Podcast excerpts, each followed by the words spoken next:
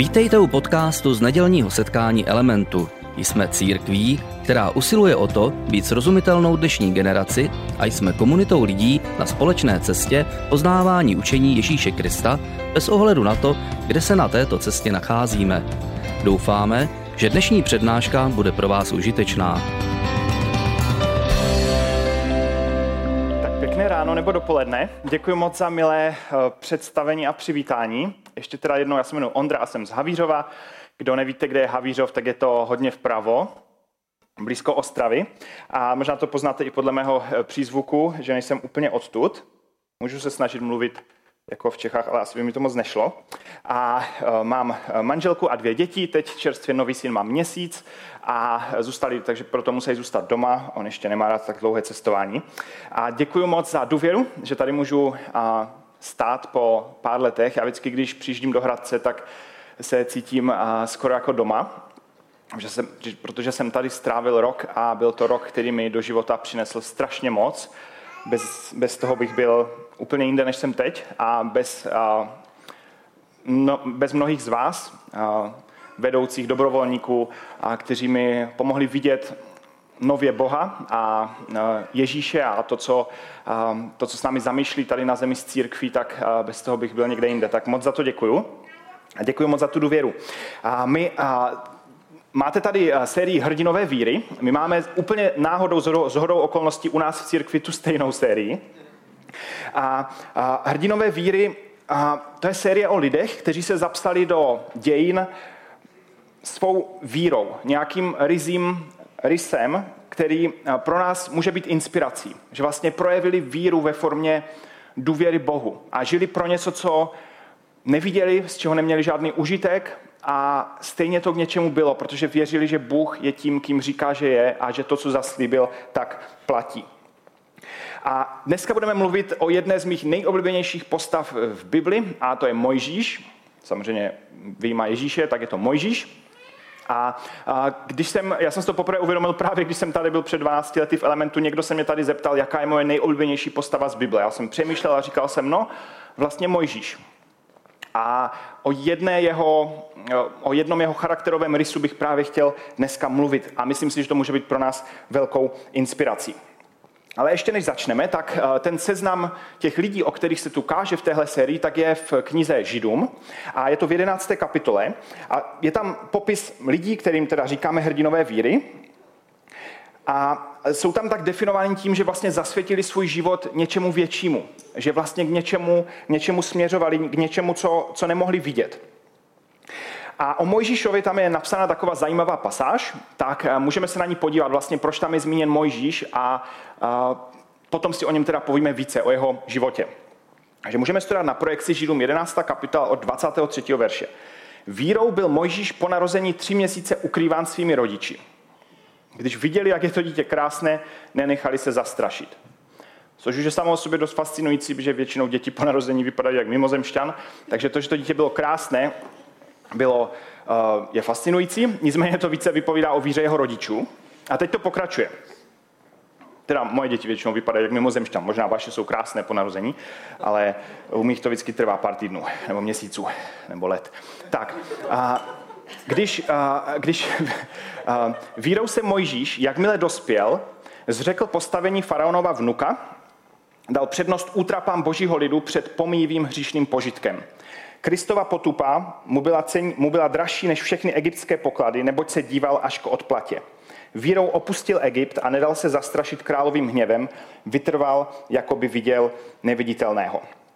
Pokud jste křesťané, tak příběh o Mojžíšovi pravděpodobně znáte. Pokud jste nevyrostli v církvi, tak dneska se budu snažit to přiblížit, abychom se v tom všichni mohli najít.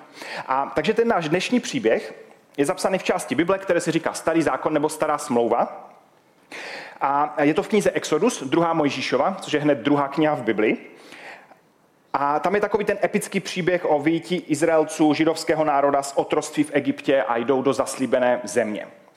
I pokud uh, uh, jste nečetli Bibli, tak pokud máte rádi třeba Christiana Bale, tak jste viděli ve filmu, tady to stvárněné.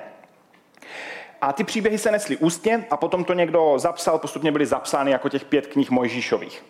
A odehrává se to zhruba v 15. století před naším letopočtem, to znamená před 3,5 tisíci lety plus minus nějak jedno století. A teda eh, to, co tak bylo naznačeno v té pasáži, na kterou, na kterou se díváme, tak je, že Mojžíš eh, byl, eh, vyrůstal na, na faraonově dvoře a to bylo proto, že Izraelci byli zotročeni, byli v područí egyptianů a fungovali jako otroci, aby jim stavěli takové ty různé stavby, jak známe dnes pyramidy a tak. A Izraelci byli teda zotročený národ v Egyptě. A mm, Egyptiané měli pocit, že se jako židé nějak jako Ehm, že jich je až moc, tak řekli, že každý v jednom období, že každý syn, který se narodí, takže ho zabijou, že musí zemřít. Nicméně Mojžíšovi rodiče ho Mojžíše ukrývali a pak ho poslali v tom košíku na vodu, našla ho tam faraonova dcera a ta ho vlastně přijala jako za vlastního a vychovávala ho na faraonově dvoře. Takže Mojžíš, přestože byl žid Izraelec, tak 40 let vyrůstal svého života žil na faraonově dvoře jako egyptian. A ve 40 letech odešel z toho faraonova dvora a identifikoval se se svým národem, s Izraelci, s Židy. Byl tam nějaký problém, nějaký konflikt, a, ale on si vybral jiný život, pak nějaké období žil o samotě eh, jako pastevec ovcí. A pak, když mu bylo 80, což u většiny lidí už jako tu kariéru nějak přemýšlí, že skončíte, tak v 80 jeho kariéra začala. A Bůh ho zavolal, že má vést izraelský národ, který, on sice byl Izraelec, žid, ale jeho manželka nebyla a byl to tak jako napůl národ pro něj cizí, protože s nimi 40 let, jako vlastně s nimi nikdy netrávil žádný čas. A pak Mojžíš to nějak odmítal, pak ho Bůh teda přesvědčil, Mojžíš teda řekl, že do toho půjde. Po nějakých turbulentních událostech, teda egyptských ranách, vyšli z Egypta a pak na poušti cestou do té zaslíbené země, když Mojžíš vyvedl ten národ a jdou do té zaslíbené země, tak uh, Mojžíš má s tím národem plno starostí. Uh, oni neustále reptají, stěžují si, že se jim na poušti nelíbí, že chtějí lepší jídlo, že, že uh, chtějí víc cibule a různé prostě stížnosti, uh, protože byli velmi nevyzrálý národ otroku. Nebyla to společnost, která by, že by byli zvyklí fungovat jako svobodná společnost. Byli předtím stovky let v otroctví, takže byli nevděční, ta společnost byla problémová a Možíš se jim věnuje. A teď se dostáváme k naší epizodě, o které budeme mluvit dneska. Byla to událost z Možíšova života, kde, která byla pro něj velmi emocionálně náročná a my lidé víme, že v emocionálně náročných chvílích se nejvíce projeví náš charakter. Nejvíce se projeví, jaký doopravdy jsme, o co nám doopravdy jde jaké jsou opravdu naše hodnoty. A tady v té situaci si myslím, že to můžeme vidět u Mojžíše a že to je hodnota, která může být velmi cenná, velmi inspirující i dnes pro nás. A zejména se můžeme soustředit na Mojžíšovi reakce a jeho dialog s Bohem. Tak, když byli na poušti, ten, teda Mojžíš, izraelský národ, tři a půl tisíce let zpátky, jdou do zaslíbené země. Nějak se plahočí po poušti a Bůh zavolal Mojžíše na horu Sinaj a zavolal ho tam na 40 dnů. A Mojžíš tam odešel jako ten vůdce toho národa, aby uh, tam přijal nějaké zjevení od Boha, těch uh, deset přikázání, jak my dnes známe. Takže Bůh si ho tam zavolal, měl tam na 40 dnů odejít a Izraelci měli počkat dole, měli tam prostě rozbitý tábor, uh, měli tam 40 dnů počkat, vydržet, aby se jejich vůdce vrátil se zjevením od Boha, který je vysvobodil z Egypta. Co se ale nestalo, Izraelci dole v táboře úplně nevydrželi čekat, prostě se těch 40 dnů začali nudit, vlastně nikdo je nějak nevedl, nic se nedělo. A pak Mojžíš následně sešel, nějak to řeší a to už si přečteme podrobněji. Takže budeme se podívat na Exodus, 2. Mojžíšova 32. kapitola, a budeme to mít na projekci a to, co tam nebude, tak já dovyprávím. Tak, když lid viděl, že se Mojžíš z hory dlouho nevrací, zhromáždili se kolem Árona, což byl takový jejich kněz, a řekli, honem udělej nám Boha, který by nás vedl, pobízeli ho. Kdo ví, co je s tím Mojžíšem, který nás vyvedl z Egypta. Takže za pár dnů zapomněli, a, jakože, co jim Mojžíš řekl, že tam mají počkat. A jak už to známe, někteří to znáte, odlili si zlaté tele. Takže vzali nějaké šperky, odlili z toho tele eh, a začali ho uctívat. A My dnes úplně nežijeme v kultuře, která by si zakládala na, takhle na symbolech. Pravděpodobně většina z vás nemáte doma nějaké sošky, které byste uctívali. Nicméně my lidé potřebujeme v našem životě něco uctívat, k něčemu se vztahovat, něco obdivovat, pro něco žít. A tehdejší kultura to měla hodně založené na symbolech a oni potřebovali prostě si vytvořit nějakého boha, na kterého se můžou dívat a říct si, to je ten Bůh, to je ten Bůh, pro kterého žijeme. Přestože Bůh dával Izraelcům opakovaně najevo, že je Bůh neviditelný a že je Bůh žádlivý a že si nepřeje být připodobňovaný k nějakým zvířatům nebo přírodním živlům nebo jiným viditelným bohům, Mimo jiné proto, že to tak měli okolní barbarské národy a většinou, když Izraelci něco takového udělali, tak se to zvrhlo ve velmi nemorální chování. Morální úpadek těch uctívačů byl většinou velmi rychlý. A kněz Aaron se to nám snaží trošku zamaskovat tím, že to je teda ten Bůh, ten hospodin, ale že teď znovu vypadá jako tele.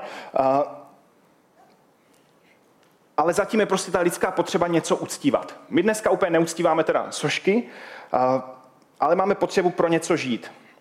Někdo může uctívat peníze, někdo moc a vliv, někdo sex, někdo kariéru, někdo nějakou ideologii, nebo někdo dokonce svoje ego. Potřebujeme pro něco žít. A Izraelci si tady tu prázdnotu, místo aby se vztáhli k neviditelnému Bohu, tak se vztáhli k něčemu, co mohli vidět, na co si mohli sáhnout. Protože v tehdejší kultuře ty symboly byly více fyzické předměty. A teď Mojžíš je nahoře, ale Bůh to vidí, co se tam děje. Že tam lidé uh, si udělali to zlaté tele, začali tam kolem něho poskakovat. A tak Bůh, pokračujeme od 7. verše, hospodin promluvil k Mojžíšovi. Hned se stup dolů. Tvůj lid, který si vyvedl z Egypta, spáchal zvrácenost. Bůh tady je naštvaný. Neříká tady můj lid, ale říká Mojžíšovi tvůj lid. Podívej se na ty lidi tvoje. Brzy sešli z cesty, kterou jsem jim přikázal, odlili sochu telete, klaněli se mu, obětovali mu a říkali, toto je tvůj Bůh Izraeli, ten tě vyvedl z Egypta. Hospodin Mojžíšovi řekl, pozoruj tento lid, o, jak je tvrdošíny. Nech mě, ať je zachvátí plamen mého hněvu, vyhladím je, ale z tebe učiním velký národ. A teď se dostáváme ke klíčové, klíčovému momentu nebo klíčové pasáži. Takže Bůh informuje Mojžíše, co se dole děje bez něj. Duchovní katastrofa, úpadek, křehké pouto, které Bůh s tím národem vytvořil, bylo zlomeno.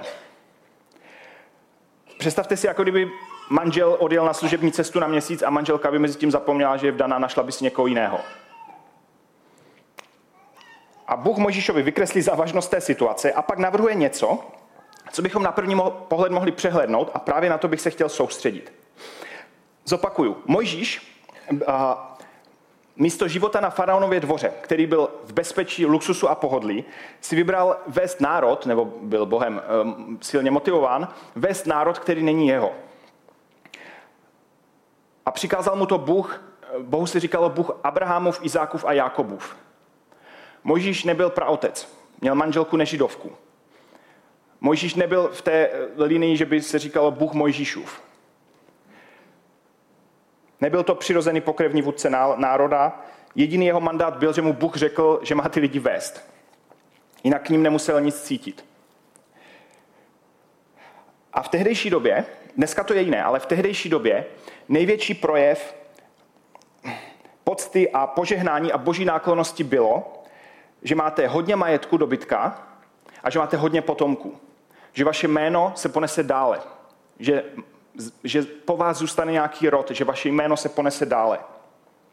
A ta touha mít potomky dokonce u některých lidí ve starém zákoně vedla k tomu, že si našli další manželku, když jedna nemohla mít děti, jenom aby ty potomky měli. Byla to silně eh, patriarchální společnost, a, ale to, je, to bylo něco, co byl projev božího požehnání, že, má, že máte hodně majetku a hodně potomků. A Mojžíš neměl ani jedno. Jako on vedl národ, který nebyl jako, nebyli to jeho potomci. Nakonec Mojžíš dokonce do té zaslíbené země sám nevkročil. Takže všechna fakta hrála do toho, že Mojžíš by měl fungovat jako brigádník externista, který se na to má právo vykašlat. Když jde ta společnost ke dnu, tak má právo dát výpověď a odejít. A Bůh, se, Bůh tak, jak nejdříve přeme, pře, přemlouval Mojžíše, že má jako do toho vedení jít, tak teď nakonec se Bůh naštve natolik, že je ochoten ten celý projekt ukončit. Projekt záchrana izraelského národa se prostě dá pustit ke dnu. A teď Mojžíšovi nabízí. V tom posledním verši, který jsme tam viděli, tam bylo, nech mě, ať je zachvátí plamen mého hněvu, vyhladím je, ale z tebe učiním velký národ. Bůh Mojžíšovi nabízí, víš co, uděláme dohodu. Tenhle národ je marný, nepovedlo se to, sorry, že jsem tě do toho tak jako uvázal. Uh, zrušíme to a z tebe Mojžíši vzejde nový národ a s tím už by se to mohlo povést lépe. Bůh je extrémně naštvaný a nabízí Mojžíšovi něco, co je nabídka, která se neodmítá. Mojžíš by se stal praotcem, měl by spoustu potomků, nemusel by se s nimi trvácet na poušti, s blblajícími lidmi.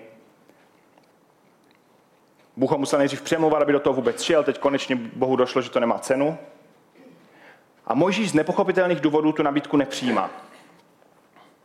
Ale začne s Bohem smlouvat o milost pro izraelský národ. Místo toho, aby řekl, no jo, bože, já jsem ti říkal, oni jsou jako marní, s nima to nemá cenu, konečně ti to došlo, bože, pojď, začneme něco nového, tak Mojžíš se začne s Bohem dohadovat. A od 12. verše tam říká, říká Bohu, Mojžíš, upusť od neštěstí, jež proti svému lidu zamýšlíš. Vzpomeň si Bože, jo, vzpomeň si Bože na Abrahama, Izáka a Izraele nebo Jákoba, své služebníky. Vzpomeň si, jak si jim sám při sobě přísahal. Rozmnožím vaše semeno jako hvězdy na nebi. Celou tuto zem dám vašemu semeni, jak jsem řekl, aby ji zdědili na věky. Mojžíš Bohu připomíná, co slíbil. Bohu, který nezapomíná. A smlouvá s ním a přesvědčuje ho. Což bylo velmi riskantní, velmi drzé, velmi troufalé. A pak tam je napsané, že hospodin upustil od neštěstí, které proti svému lidu zamýšlel. S lehkou nadsázkou můžeme říct, že Bůh se nechal přemluvit. My v Bibli několikrát čteme, že klíčové postavy Bible, klíčové hrdinové víry v Bibli byly, byly vůči lidem občas milosrdnější, než by, než by byl v tu chvíli Bůh.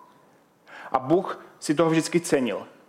Bůh si vždycky cenil lásky, věrnosti a milosrdenství, i když v tu chvíli byl naštvaný. Protože pokud máte s někým vztah a ten člověk je vám nevěrný, tak cítíte oprávněnou žádlivost, oprávněný hněv, oprávněný vztek. Ne, že byste se jim měli nechat úplně pohltit, ale je to oprávněná emoce. A Bůh tady tu emoci cítil. A potom to pokračuje. Mojžíš se jde dolů z hory, vidí, co se děje, vidí tu situaci. Z částí pořeší, že na úvod rozdrtí to tele, dá to do vody a dá to Izraelcům vypít. Což se mi strašně líbí, abych tu udělal to stejné. Prostě chtěli jste tele, tak si ho sežerte. Jo. A, a, takže rozdrtí to tele, dá jim to vypít a potom zabije tři tisíce nejhorších exemplářů, kteří tam nejvíc vyváděli nějaké nemorálnosti z milionového národa a nějak tam pořeší situaci a vrátí se za Bohem nahoru, nějak Boha um, usmířit.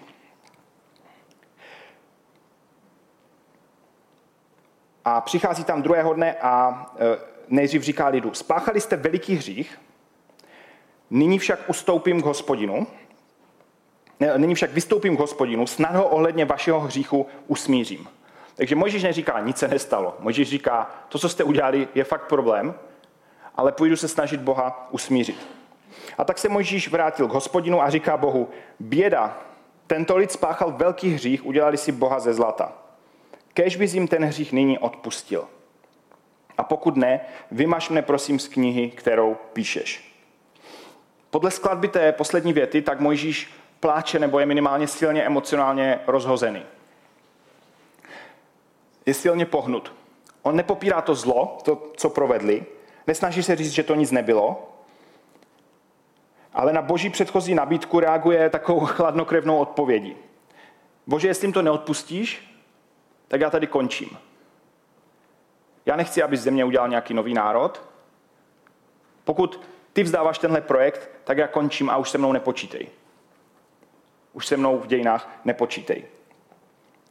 Jestli to vzdáváš ty, Bože, tak já toho nechci být dál součástí. A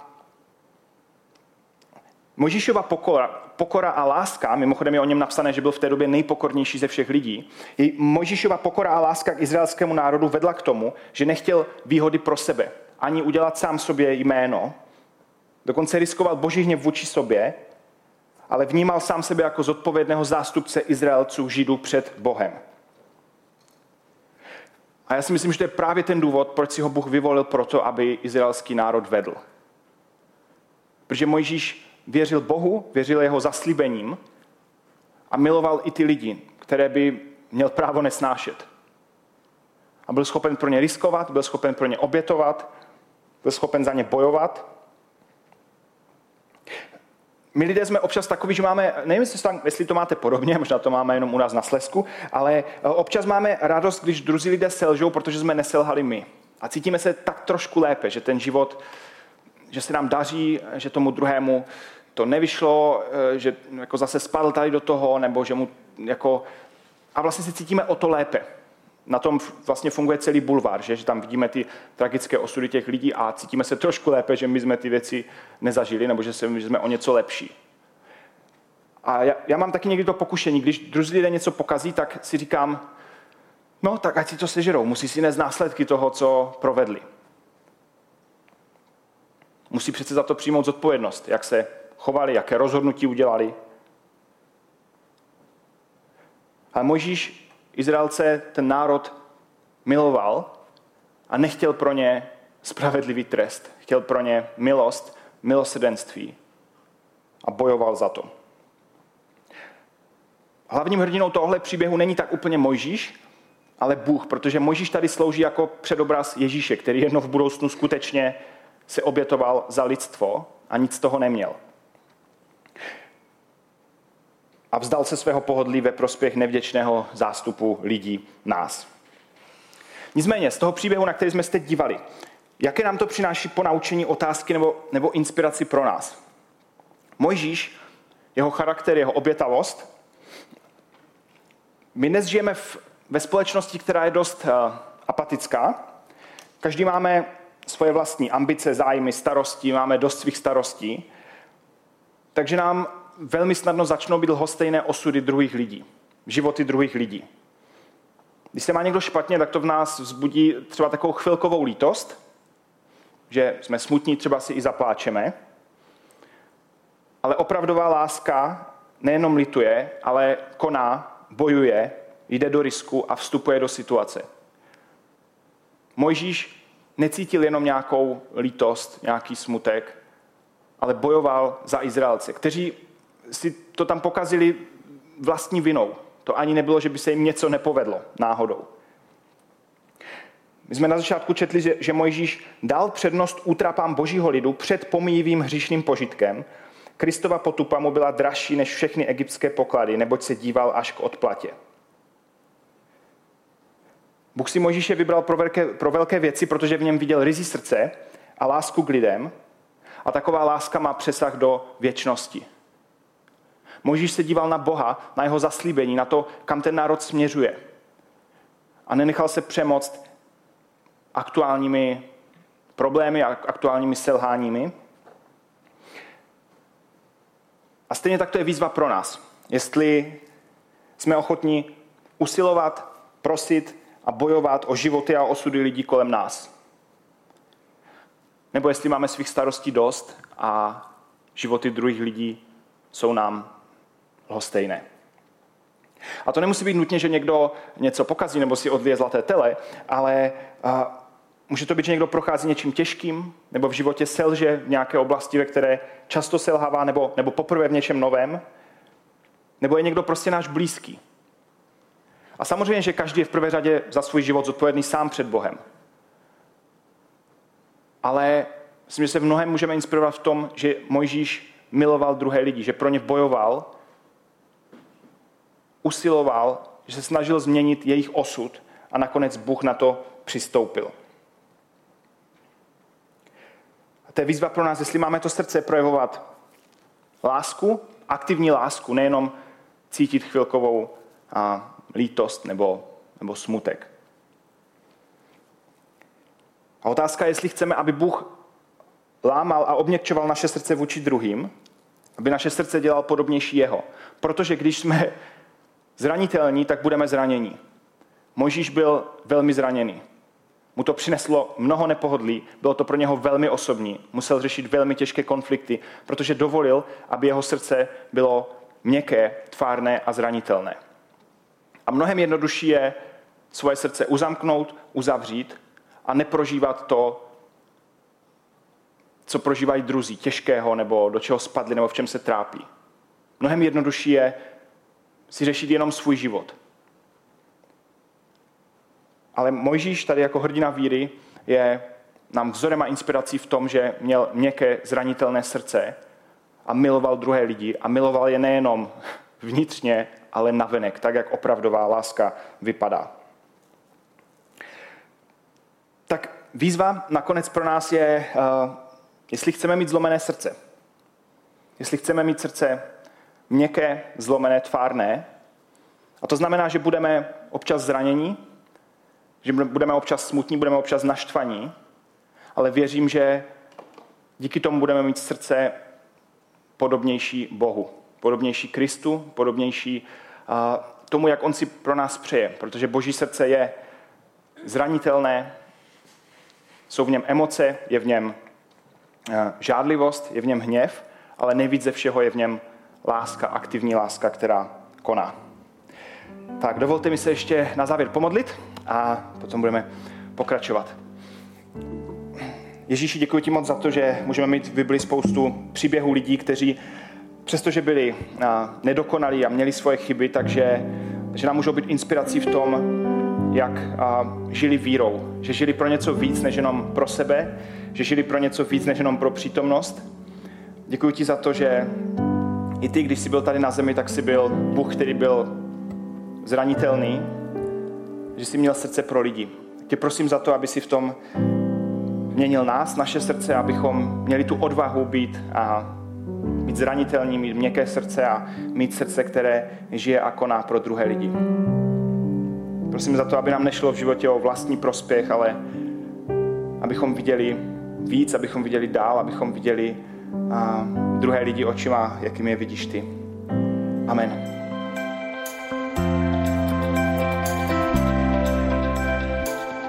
Děkujeme za poslech přednášky z nedělního setkání Elementu.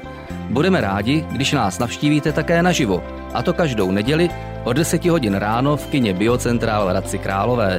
Být na místě přináší větší zážitek, výbornou hudbu a přátelskou atmosféru. Více informací o našich aktivitách najdete na webu element.cx nebo na Facebooku Element Hradec. Těšíme se na vás.